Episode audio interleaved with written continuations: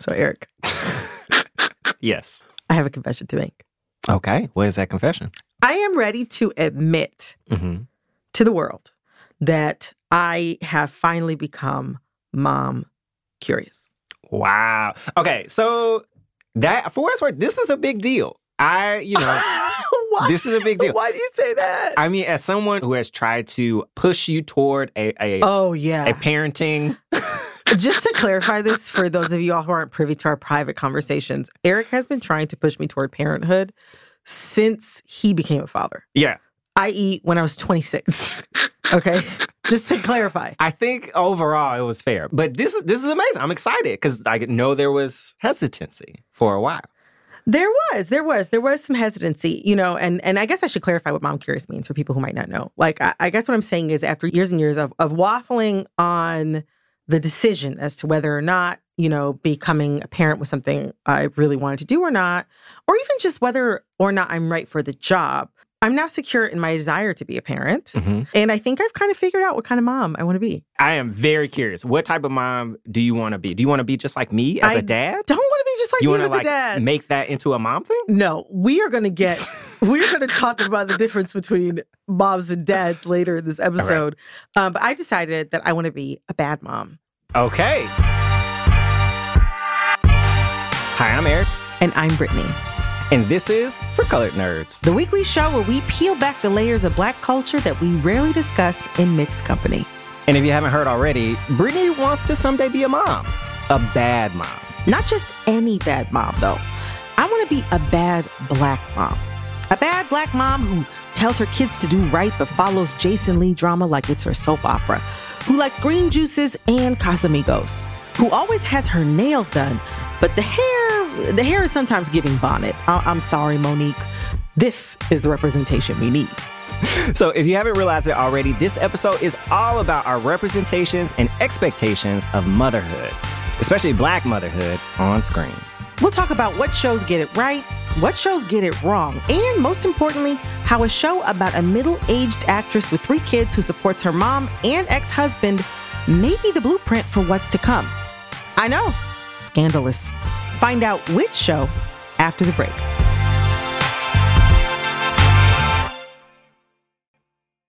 Just in and so good. Thousands of summer deals at your Nordstrom Rack store. Save up to 60% on new arrivals from Vince, Rag & Bone, Adidas, Joe's, Marc Jacobs, and more. Great brands, great prices every day at Nordstrom Rack. But hurry for first dibs. Get your summer favorites up to 60% off at Nordstrom Rack today. Great brands, great prices. That's why you rack. When Tillamook ice cream beckons you to the freezer aisle, which irresistibly creamy flavor do you choose? While you're thinking, try not to fog up the glass. Tillamook ice cream, extraordinary dairy. So, Eric, you know, it's going to be that time. I'm currently child free. Yes. To clarify, Mhm. um, but my fiance and I, you know, we're starting to imagine a, a future where our two becomes three. Wow.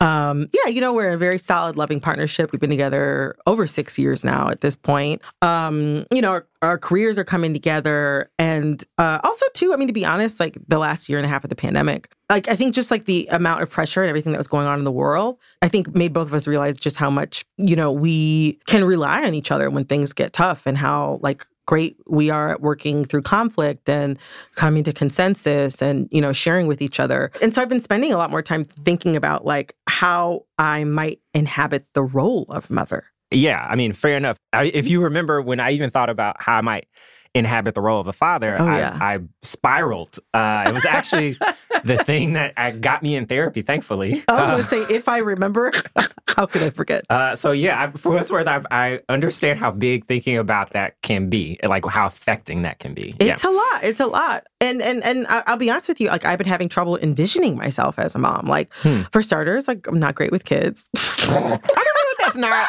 I that's well, true. I'll say it's not necessarily like my ministry. You know what I mean? Like I like Sure, children. sure. But you know that thing that people who are good with kids have where they just every time a baby sees them, they just actually my fiance is like that. Children and animals constantly want to like just be held by him and jump into his lap and talk to him. Mm-hmm. I like enjoy children. I, I like my friends' kids. I, I adore my niece, Mm-hmm. you know, my baby cousins. Uh, my niece, that's my homegirl. Mm-hmm. But yeah, I don't have that thing that like ineffable quality that like people who are good with kids have. The other thing is that I grew up with like a super mom. Your mom is involved Yeah. and has always been very involved. Uh, yeah. But yeah, I mean, my mom stayed at home with us after I was born. I'm the second of three girls. And, you know, I, I had sports and activities and museum Mm-hmm. trips. And my mom taught Sunday school. I don't even go to church. and she made cupcakes for my birthday for, you know, my classrooms when I was a kid. And she was my Girl Scout troop leader. And she made my Halloween costumes by hand.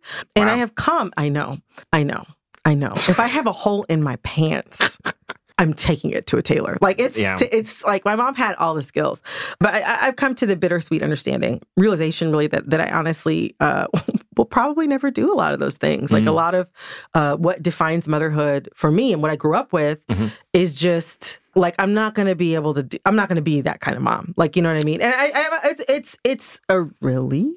You know, it's a little bit of a relief Yeah. because I just couldn't live up to that. Big shoes to fill. But yeah, I mean, I think I have what it takes to be a parent, but it's like, okay, if I'm not going to be like super mom, then like, what kind of mom am I going to be? Like, what kind of mom do I want to be? Like, I had been stumped thinking about this over the past like year, two, three, until I stumbled upon a little show called Better Things, which actually returns for its fifth season this week. Better Things is a half hour FX comedy about working actress and single mother named Sam Fox. And she's played by Pamela Adlon, who also like writes and directs most of the episodes in the series. And, and by the time you get to the third and fourth season, I think she stars in, writes and directs every episode. That's- Um, and she's so good. Like she's so Yeah. good in the role. But it's about Sam Fox and her three daughters, Max, Frankie, and Duke, who are each played by really great child mm-hmm. actresses, Yeah. all really, really good.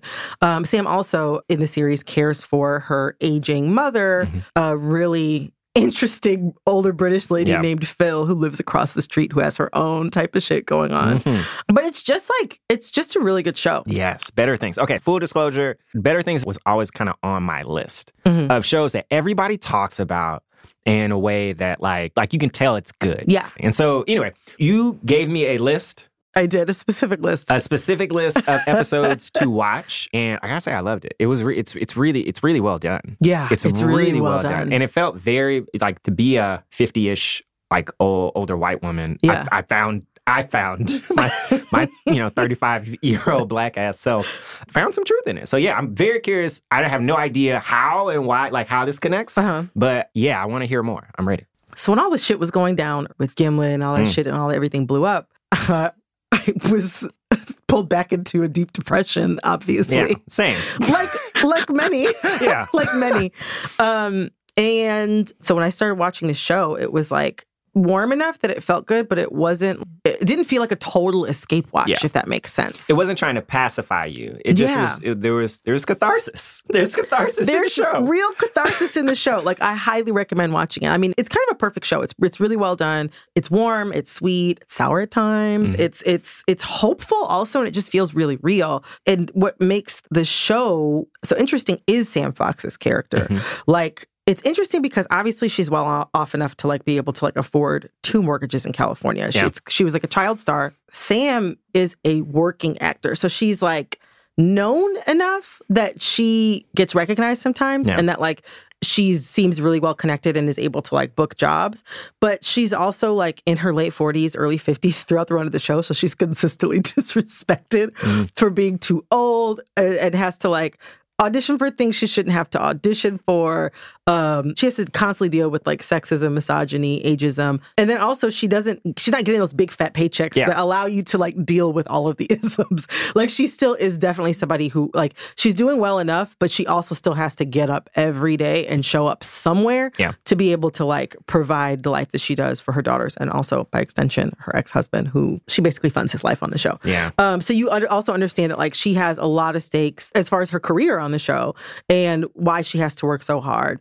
But yeah, like Sam Fox as a character, even though I don't have much in common with her lifestyle wise at all, she feels like a perfect blend of the kind of mom that I could see myself being. Like she curses, Mhm. but she also cooks for her kids a lot.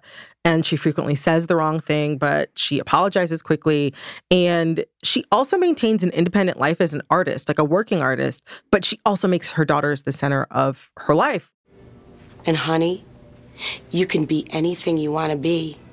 Seriously, but also, if you just get a job and get by, you're still going to love your life. Because life is good, even at its worst. You came here just to say that to me? Why? Was it shitty? I thought it was going to be good. But yeah, like I was like, oh, I could do this. Like she also like is momly. Like she is the sort of parent who like her kids' friends are always over the house and she's like welcoming and kind and warm, Mhm. but she's not sweet. Correct. Uh, yeah, there's a barbness.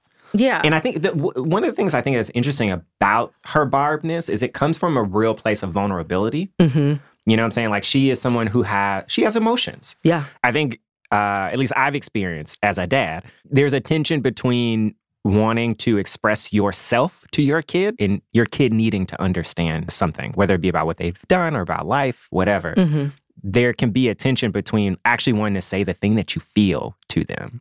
And Yes. and she says what she feels. She says what she feels. for better or for worse But also, yeah, for better or for worse. But also, I mean, there are points in my life where there are points in my life where my mom said what she felt. And it was what needed to be said. said, yeah. Like it Yeah. was like it was time for the kid gloves to come off or for her to level with me and just be like, look, this is the game. Yeah. like Deal. but Sam Fox is also a perfect example of what is now being called the bad mom trope. Yes. So the bad mom trope. When you you initially talked to me about like wanting to do this, and I actually I got really excited because I don't know that I talk about this that often, but I mainline all this shit. Like all the like I have seen Bad Moms One, Bad Moms Christmas because it's not Bad Moms Two. yes. I watch like Working Moms. you do uh, watch Working Moms. There's uh Single Parents. Yep. I've I've watched a bit of that. My point being. You know this shit. This is The- this is you live this shit. the dysfunctional parent i would necessarily I, i'd say like i've always like been interested in so when you came to talk about it i realized i got really excited to talk with you about it because it's a thing i actually don't because of our friend group you know like i, haven't, I haven't had many opportunities to talk about it and i'm only just now entering in that with you know some of our friends who have had kids and you who has just today become mom curious. Now that your child is like six and a half. so anyway, I'm just saying, like, I, I say all that to say, let's get into it. Yeah, let's, the bad mom's trope. Like for you, yeah. like how do we define that? Okay, so I recently watched a great video from this YouTube channel called The Take, and the video was called The Bad Mom Trope Explained. And now I'm going to kind of like break down for you the way they broke down the bad mom trope in the video. Let's do it. The bad mom, basically, it's like she's a straight shooter. She's not afraid to put herself or her work before her kids sometimes. Um, you know, sometimes it's women who are really zany and out there, like Lucille Bluth from Arrested Development. Yes. Um, um, but they're basically like moms that are depicted as closer to like three dimensional human beings. Yeah. Um, and, and they're very imperfect, sometimes extremely flawed, but they really like lead with love. And I think that they exist specifically as an answer to sort of like the stay at home mother that we saw depicted on television throughout the 50s, 60s, 70s, Ooh. and even into the 80s and, and, And and into 90s too, today. yeah. Yeah. Um, I mean, so like examples of some some characters of what that looks like. Selina Meyer from Veep, Mhm. um, obviously Sam Fox from Better Things, Kate Foster from Working Yes. Moms, Oh, which Lord. is Eric's show. um, the moms from the hit film franchise Bad Moms. Yeah. And if you really want to take it back, like Roseanne Arnold from Mm-hmm. Roseanne and my queen, my girl, the fashion icon, the style queen, Peggy Bundy Mm. from Married with Children. I mean, she like couldn't cook. she didn't clean. but always wore heels and like leopard print leggings. Yeah. Around. She was like- fresh. Yeah, she's fresh. She kind of like put herself together as like a tackier version of like what a 50s housewife would be, but Mhm. she didn't do any of the shit that even a functioning adult would do to take care of themselves or her children. And I loved it. To quote the video, you know, they describe the bad mom as a complex, realistic depiction of a mom that reminds us that she's a human being. Um, you know, we see from the mom's point of view Yes, that's important too. I um, feel. everything that she's forced to deal with day in and day out. And also, the bad mom is a mom that decides not to let motherhood totally define her. She defends her right Mhm. to be a human being, which runs antithetical to. I think most people's ideas of what motherhood is. I mean, even still, if you look at statistics, you know, more women are working outside the home than they were in like the 50s or in the 70s. But women are doing more childcare Yeah. and more housework than they were doing back in those days while still working full time. Which I mean goes to show a few things. It indicates that like men are not necessarily stepping up. Um, you know what I'm saying? true. Dads and, and heterosexual couples aren't showing up. And there's actually studies that there's not enough research that's been done on same sex couples, but early research indicates that things are more egalitarian in same sex homes because Surprise. tasks are divided among who has the capacity, who has the time, who has the skill and the energy versus along gender lines. Yeah. And assumptions about those things. just something that's interesting about that too is like it, it, it makes sense as to also why you know during the pandemic we heard reports of a lot of a lot of relationships ending and then uh Mm-hmm. and women dropping out of the workforce. and women dropping out of the workforce and so you know you have i think you see both ends of that spectrum you see you know people trying to choose yeah. trying to choose between that career or that family It's unfortunate because that feels like a, you can have your career or you can have your family, and you are nowhere in the equation. um, and, and to be honest, like that is one of the things that I'm the most fearful of um, in regards to having a child is like the complete loss of my identity, not necessarily specifically as a parent or because I have to, you know, care for this other person, but more so like there's something that happens with moms that doesn't really happen with dads, where it's like, I think all parents experience some sort of like loss of identity is a mm-hmm. huge change. You have to become selfless in a way that you haven't had to before. But even statistically, the expectations and judgment that mothers receive or even feel they receive is sometimes double what fathers express. I can absolutely see that. I mean, I think the there's a space that comes along with you know the patriarchy. Mhm. Uh, and what I mean by that space is that, like there's an expectation of distance between dads and men in the family. Mm. Like you know, it is not crazy. You know, if you're looking at a kind of older, coarser like gender lines, to have the dad consistently be out working Mhm. and like he's the person who doesn't make it home for bedtime. He's the person who doesn't do this thing. Yeah. And that's a thought of as a requirement because of his need to be out, you know, Making money. making money. But it's interesting that none of that actually applies no.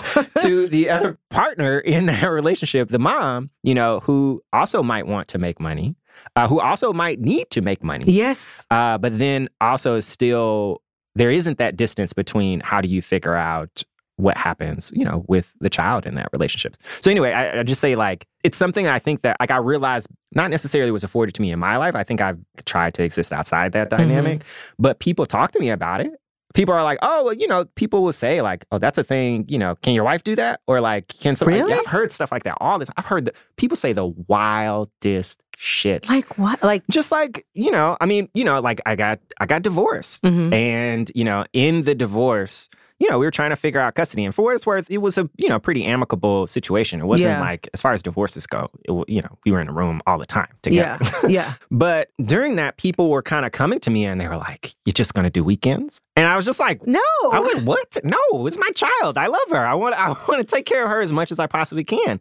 And anyway, I just say like they were like, "Oh, well, you know, I thought you might want to work. That, that's Wow. more her." I, I have people who you know were close to us would say, say things like that, and so I'm just like, I was just have to be like, "No, I want to do this thing," but I, I say that less about me and more so what that means about what the perception is that I think moms and women can take. Yeah. And I think that has been that has been wild. And I will also say, just uh, you know, as a person who has tried to act differently in terms of the the stereotypes and the kind of the tropes that exist around parenting and and being a dad, like the shit is hard. You know, like I'm in a Yeah. situation where it's like I am lucky enough that you know my wife and I and my co-parent we work together as like three people to take care of one kid, and we it's real. Yeah. It, yeah. Yeah. So I can't imagine, you know what I'm saying? Like, I just say that to, I'll come back to, I can't imagine how difficult it is to feel like you have that binary choice. Yeah. Uh, and then to have society in all ways Yes. enforce it. Yes. Because the other thing that that's causing working women to also be doing more housework and more childcare is like some of that is expectation. Like Yeah. they're feeling this judgment and they're feeling these expectations. Um, just a quick aside about dads, actually. Um, the bar for dads in pop culture is low. Yeah. Just like I hate to say it, the bar for fathers in real life is frighteningly low. Yeah. Um, so I was looking to see if like the same outlet that I had enjoyed, you know, the Bad Mom video had something about dads that could be comparable that I could sort of like play off of. Um, the take doesn't have a video about the bumbling dad trope. The only, as far as I could see, video about a dad is a tribute video to Jack Pearson, the late patriarch of the Pearson family on This Is Us, played by Milo Ventimiglia. It's a tribute video about how great of a father he is for being affectionate and kind and putting his family first despite his alcoholism and abusive upbringing. Um, so those qualities are pitched to the viewer as unusual, even though those qualities are routinely expected as below the baseline from others. Yeah. And just in theory, as a parent, like in theory, when you read about what the parent should do, that is what a parent should be aff- affording their child. So it's just interesting that like once it goes from parent to mom and dad, Yeah. it, like it misses. It misses it, just misses it. Um, and so, I mean, you know, it is, it's no surprise then that these bad mom characters would feel like a balm to a lot of women and mothers in pop culture, but they are overwhelmingly white. I was about to. I wanted to come back and be like, okay, so you mentioned you mentioned like Jim Rosen, Uh-huh. all of these folks, and, and I watched the movies. I watched Bad Moms. I watched Bad Moms in Paradise. You watch Bad Moms Electric Moms Boogaloo, Island, Bad like- Moms Island. no, I watch all this stuff, and and I could probably count the number of black people who spoke Mm. Mm. on uh Mm. on maybe one hand, it, barely into two. Yeah. The lack of bad black moms, it is astounding and it means something. And even like, you know, like you said uh, in the Bad Moms franchise, the three main moms are white and most of the women that you see speaking in the movie are white. And then even on a show like Working Moms, Yeah. you know what I'm saying? Or even like Single Parents has some diversity, but the action does not is, is centrally around a single white mom. Um, you see that time and time again throughout pop culture, and there's a reason for that. Uh, but I want to save that until we come back from the break. So after the break, we are going to dig into. Well, actually, we're going to like look under, you know, rock, creek, nook, and Lift the rug. cranny to find the bad black moms, and also unpack a little bit of why they're so hard to find Hmm. to begin with. So we are going to get into that I'm I'm ready for that. after the break.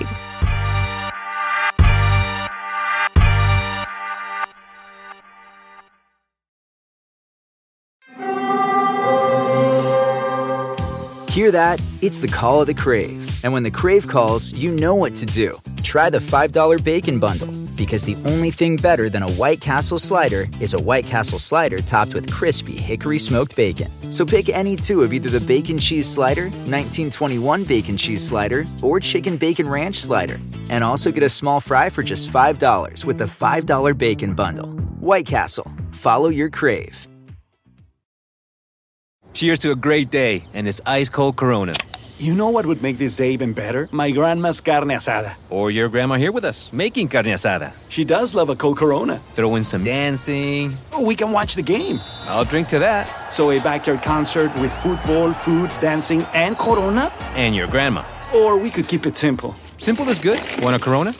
Thanks. Salud to the perfect day. Corona, la vida más fina. Get your Corona at ordercorona.com. Relax responsibly. Corona Extra Beer, imported by Crown Import, Chicago, Illinois.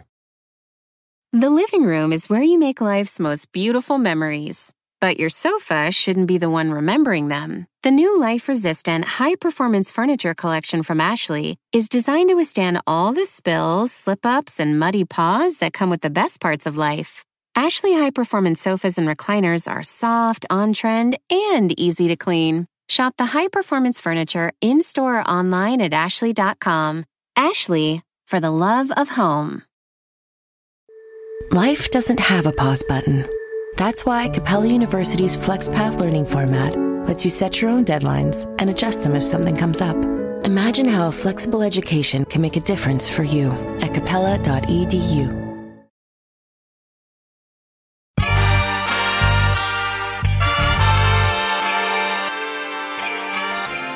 Before the break, we were talking about how the bad moms trope, it's actually kind of a good thing. Yeah. Um, and it seems like something that like a lot of moms are responding to in pop culture and, and Definitely. embracing in a really positive way and that feels real to them. But we also remarked on the fact that like bad black moms are disturbingly hard to find. Yeah. That is because black women tend to portray literally perfect mother figures on television.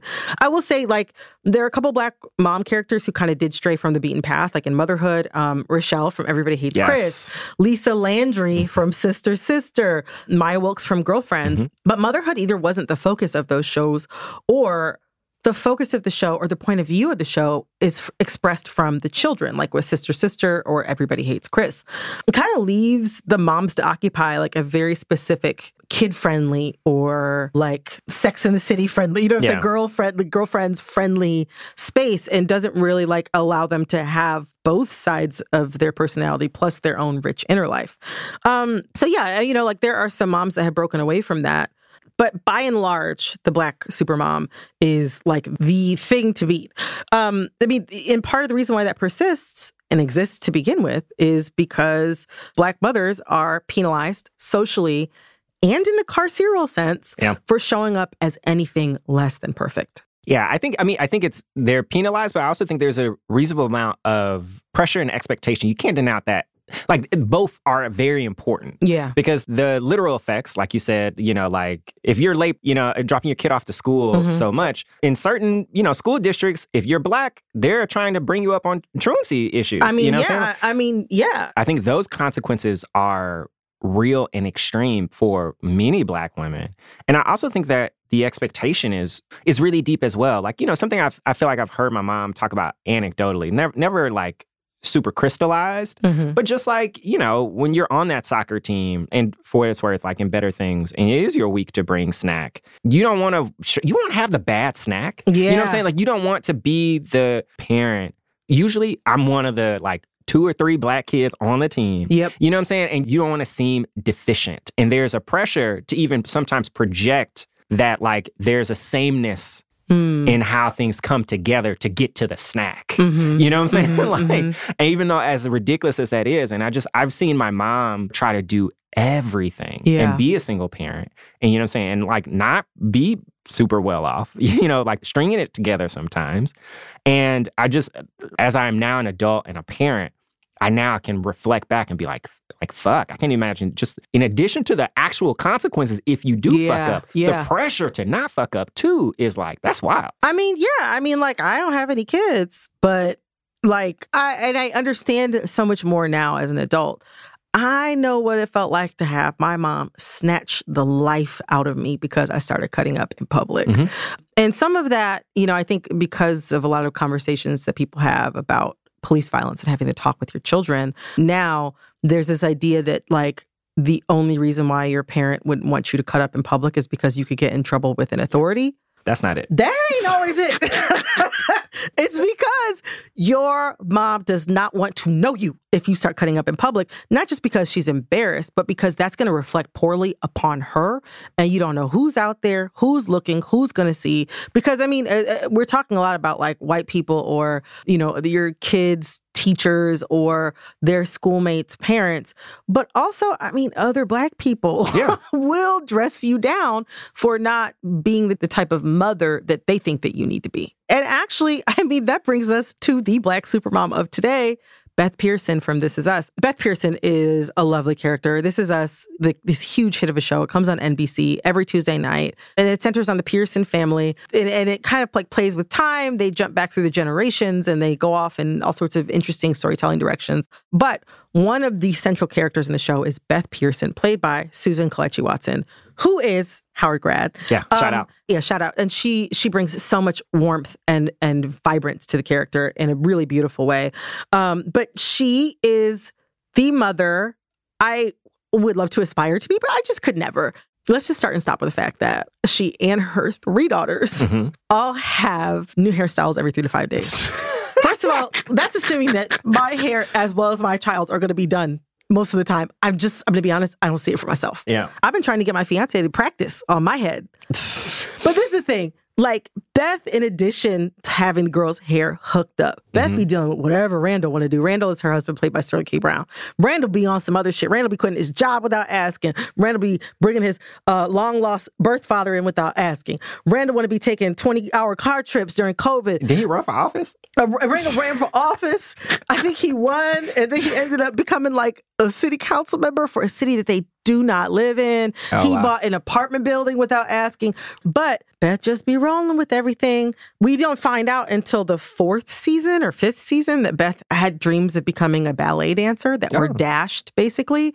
And so she switched to something else altogether. She ends up losing her job, and finally later she's allowed to open her dance school. But that was something they brought in after seasons and seasons. Mm-hmm. Yeah, aren't they going into the final season? yeah, I mean, like they got critique, I think, for a long time that was like, Beth's great, but like, She's thi- not real. This is not real. This is not sustainable. And somebody would snap. Eventually, she does kind of push back. But again, it, it took seasons and Yeah. seasons and seasons for And that to happen, to get pushback. She is so absolutely selfless. She's just not realistic. Interestingly enough, do you know who plays Beth oh, Pearson's right. mother? Of course. It has to be. Phylicia Rashad, who also Who plays everybody's Black Bob Everybody's Black How Bob. to Get Away with Murder, Yes, like yes, yes. Yes. But she also played Claire Huxtable. yes. Um, I mean, you can't really talk about Beth Pearson actually as a character without talking about Claire Mhm. Huxtable because they occupy so much of the same space. You also can't talk about Claire without talking about Phylicia Rashad. yeah. People have had to do work to divorce their ideas about Claire Huxtable from their ideas about Phylicia Rashad. And that to me stands as proof that, like, These this ideals. image of a Black mother does matter to some degree. It's not nothing. So, I mean, you know, it's like you said, like the perfect black mom thing, it doesn't work in real life. And then also, it's like representative of a thing that people think that they want, but they don't actually want in practice in real life. That leaves like a window open. Like, okay, like bad black moms. Do you know what I'm We saying? can do this. We can do this. Like, it's our time to shine. I, I don't have any children yet. I'm like, I'm in the group. Okay, I'm putting myself in the group. Um, and so, you know, you might be wondering, like, where are where are all of the bad black moms? Or Just in media? Yeah, in media, in media. I mean, you know, you mentioned from Everybody Hates Chris, like Yeah. that type of deal. But it's interesting, like in that case, in Everybody Hates Chris, like all these are, uh, for lack of a better word, in antiquity. Like, yes, exactly, exactly. There's not really that space that's being occupied right now. I think what I, I'm- I'm curious to see what happens as people our age get older, um, like as millennials age, because like I think what happened for a lot of Black women. Like with insecure, I think a lot of people are going to be looking for that, like about motherhood or parenthood.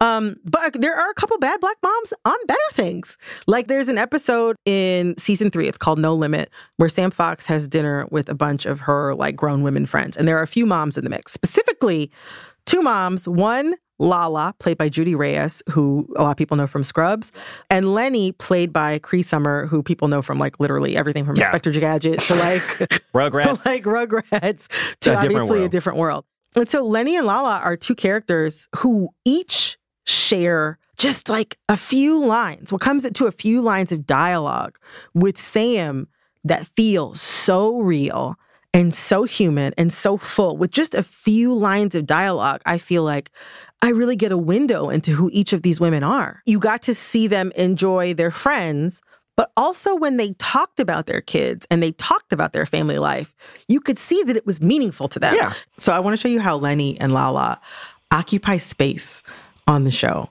And so I'm going to play a clip for you right now of Lenny joining Sam and Lala at a restaurant for girls' night. I'm late. I can't believe I even made it. I'm glad you made it too. I can't believe you're here. How's Randy? Oh, he's okay. But his dad is dying. Oh. Yes, shit show as usual. I'm taking care of the boys alone and his mama. Uh-uh. Meanwhile, I'm supposed to get back to Thailand to finish the film. Where in the hell is everybody else? Bathroom. Yeah. I want to show you kind of like how Lala shares some of the struggles that she's dealing with, like as a wife and mom and, and caretaker. Uh, so I'm going to play you a real quick clip. Mm. I like one of mine too. I'm not naming names. Oh, why did we put ourselves through all this? It's insane. Nobody told me it was gonna be this hard. I suffered through four years of IVF for this shit. Could have spent the money on a house. Big house. Yeah, but it's just so rewarding. yeah, right. Not when Tiana's screaming now at me. That was a really short interaction, but I got such a clear idea of who this woman is as a mother, as a friend, and as a wife. I got a real sense for how she moves through the world and what some of her biggest concerns are. And that happened like that. Hearing from them felt significant. The construction of the episode has like a scene that I feel like actually is a kind of a staple of most bad moms content. Yeah. Which is the basically like sometimes we say fuck it and we all get drunk. Yeah. Like or do drugs or like, you know, Oh, mama- harassment. m- mommy blow. Yeah. As they said in the episode, going in the bathroom doing lines. And so, like, you know, that that is not new. It has a, you know, it's a crystallized part of the Bad Moms movie. You see it, it pops up in Working Moms. They always kind of hang out and, you know, they're drinking and doing things like that. It didn't have sort of like the pithiness that working moms has, Mhm. where it's just sort of like, mom, Yeah, they're eh." there's like a every now and again there's like an energy that's like almost like fuck them kids. yeah, Like- fuck them kids, kind of like frat guyish. Which So let's talk about Working Moms real quick. So Uh-huh. Working Moms is a show that was developed by, it's written, I think she sometimes directs as well, Mhm. uh, and stars in. Her name is Catherine Reitman. And it's set in Toronto, uh, and it kind of chronicles the lives of these, like, somewhat of a rotating cast of women uh, who met in a mommy and me group yeah, uh, and their experiences. And it, it falls right into that kind of bad moms stuff, hardcore. And they're always kind of getting drunk. The show definitely is looking to provoke a lot more. mm-hmm. It's looking to provoke within a genre that is kind of almost all about provocation. This genre is all about pushing back on like the things that make people feel comfortable about what a mom is supposed to do. uh-huh. And so, like, this show takes that to the extreme. But it's interesting how, even in that, there's still no space for us. No, no. I mean, I, I watched the most recent season, and there were a few moments that feature a black mom Mhm. that, like, kind of seem like she got their humor and like Yeah. could hang or whatever. But they always made they made a lot of those interactions either so insignificant as to just kind of pass by, Or removed. or they were yeah, or removed, or they just were about race. And Yeah. it's just like that's how you can relate to this character. Is, is it, it- you're showing me the barrier that you believe is between you and this other mom, and not only that, like you're showing me that you don't see the other mom as somebody who could understand your experiences. You're not seeing them as your equal. Exactly. And I think so, a lot of that in a lot of these shows, I think are related to class. It's not it's not crazy to say white women of a certain, you know, class and, and socioeconomic status often exist within spaces where there just aren't that many like black people. Uh-huh. Uh, you know, sometimes by choice. and so, you know, I think that's a piece of it, but like it's also just it's just interesting. So anyway, to come back to uh, better things and to see one black woman participate, even just participate Yes, and communicate. yes. It, it it felt so much more honest to like even just you know what I hell even my mom takes a sip of beer every now and again. She is Yeah, loose as hell off that sip. I know. I mean, that's the thing is like, I'm like, I know that like, I mean, there are periods where like, I know my mom like went with my aunt to go see Wynonna Judd, I think in Vegas or Arizona or something like that. I know my mom went to go see Cher during the Believe tour. Like, How she many went on a trip to casino to- trips have happened but with okay, a mom? You okay. know? How many casino trips? Okay, I know there's gonna be some bad mom shenanigans going on at the casino trips, but yeah, I mean, I also like remember being like when I was a teenager, starting to a understand my mother more as a person outside of me who is just there to provide me with my life and everything like that.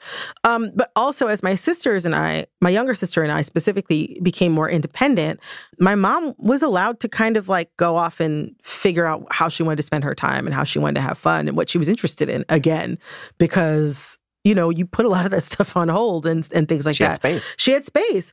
Um, and now it's like really nice in my in this part of my mom's life to see her enjoying herself so much, like with her friends and like taking trips and doing all this stuff. You know, like going out to dinner and having drinks with her girlfriends. Like I love seeing her do those things. Not that she did not do them when I was growing up, but it's like to really now be exposed to more of that part of her life is really nice. Well, I think I think we didn't see it partially because we, We were weren't supposed to. We weren't supposed to because we were kids.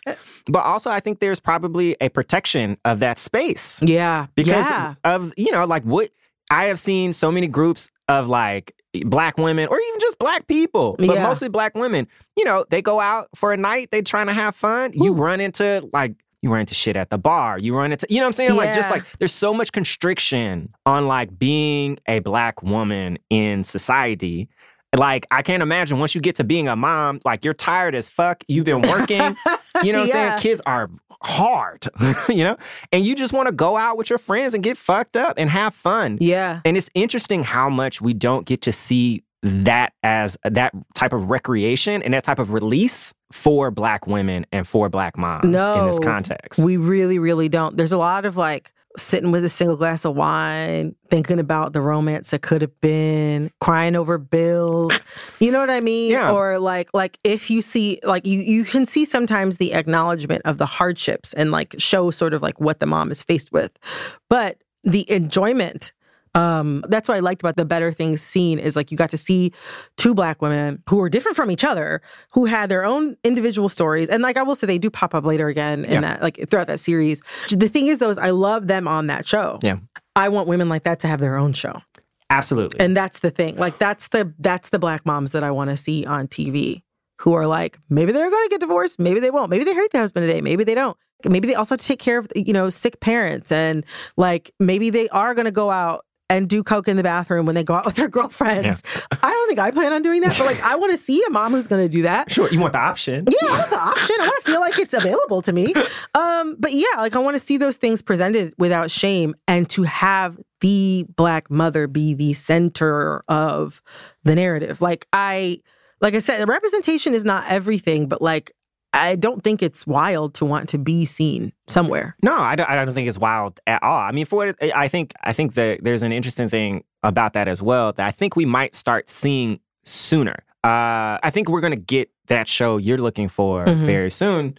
I think about like if you look at folks like Issa Rae who, who came up and I think you know filled at least a space around almost like girl child like but just kind of figuring Yeah, it woman child. Woman yeah, yeah. child figuring it all out kind of trope. Mhm. Um, I think she really has done a great job for kind of presenting black women within that. Yes. And that's something that's very different. I think she deserves laurels for that. But I also think you can't ignore that uh, that period is ending for at least that particular show. I agree. And I would not be surprised if the people who were seeking out that content, you know, who are also very interested in Tiffany's Oh, storyline. Yes, and also people who have kids probably already. Exactly. Who are now ready and at the point in their lives where they might be ready for that show. And I think there's a lot more creators who are hitting around that age who hopefully, hint, hint, hint, nudge, nudge, nudge, take this idea, go make some shit. Yes. You know what I'm saying? Because Yes. there's a audience to watch it. There's definitely an audience to watch it. And I, I'm excited to see how things turn out. I mean, like, I don't know. I was thinking, I thought really hard about like a black bomb that kind of felt new to me Yeah. and felt really full in her depiction. And actually,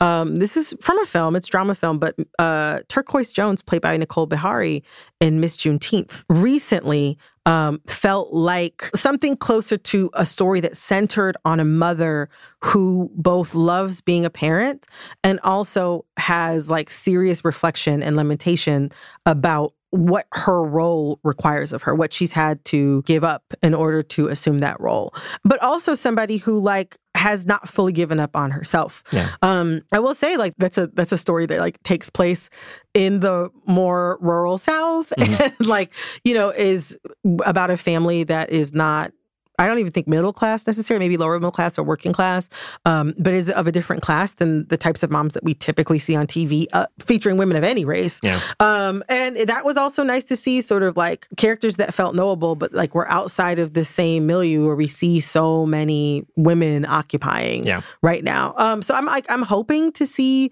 more films like that, more TV shows like that. Like to your point, I really do want to see sort of like the comedic take on the bad black moms. Yeah. I think there's so many people out there who'd be so great at that. Like, I mean, Regina Hall is right there. You know what I'm saying? Like, Regina Hall is right there. like, she is literally, she is right there. And I think that, like, um, I don't know if you ever saw this show. It was one of the first shows on WB. It's called Cleghorn. Starring No. Ellen Cleghorn. Ellen Cleghorn was um, actually the second black woman to be a cast member on Saturday Night Live. And funnily enough, the person who played her father was Garrett Morris, the first black man to Mm. be a cast member on Saturday Night Live. It was canceled within the first season. Wow. Basically, it starred Ellen Cleghorn as a woman who was, I think she ran a production studio or something in Soho. She Wow. lived on the Upper West Side and she lived with her parents and her young daughter. And I liked watching the show. It was definitely like a family sitcom. I enjoyed it. I thought it was pretty good. Um, you can't really find it online at all. Otherwise, I would have focused on it and showed you a clip and played it. But even as I was thinking about this episode, I, I mean, I wondered was a show like Cleghorn too before it's time. I mean, I, hate, I hate the idea of before it's time, but like, were people just so far behind at that point? Part of the reason why the show wasn't successful is because they couldn't conceive of a show with a black mother who was single and working and vibrant and had a creative career, you know? and know? not completely unhappy. And- yeah, and, like- not completely unhappy, and Yeah. like enjoying her multi generational family. I don't know, like I, I, but I would love to see somebody reinterpret like a similar. I just think there's a lot of terrain there, like a woman who's a working class artist. Do you know what I mean? Yeah.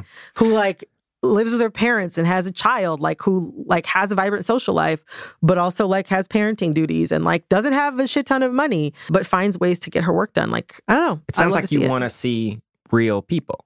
I would love to see real people. I would love to see That real people. Feels like the running thread. So yeah, so I mean, you know, uh, I hope to see something like what we're looking for in the near future. I think that there's a lot of people who would really be into watching something like that. And you know, when it finally happens, like I'm super excited to talk about. I mean, I, I you know, like I think about Ali Wong even too. you know what I mean? Yeah. Like I would love to see like someone with that type of humor occupy that space as a black woman and and give us our give us our little moment to shine. So bad black moms, wherever you are, we see you, we love you, we hope to know you. I Go really- get drunk for us. Go get drunk for us. I really want to know though, like like please uh tweet us and like comment it on social media and stuff like that. Let us know what you think of this episode and let us know like how you're feeling as bad moms cuz like Eric's not a mom, neither am I. Yeah. um There's some some gaps. but yeah, give us advice, things that clicked with you, things that you think we got wrong, any any show that we shouted out that you love. You're another black woman who loves better things. Let me know, gang, gang. Uh, but until next time, this has been for Colored Nerds. You Yeah. can follow us on anything. At for colored nerds. Yep. And um, We'll be back next week. we'll be back.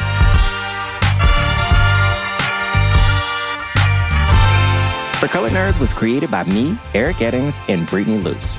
It's supported by our production team at Stitcher, including producer Alexis Williams and social producer Elise Ellis. Marcus Hom is our engineer, and Peter Clowney is head of content. Our theme music is by Willie Green. And look, y'all, we love hearing from our listeners. We love you all so much. Seriously, it feels so good to be back with you. So please connect with us and tell us what you thought of this episode.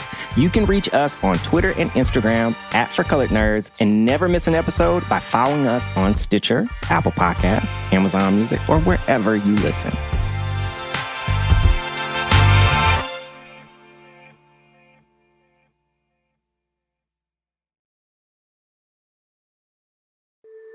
Not everything in life is flexible, but at Capella University, your education can be.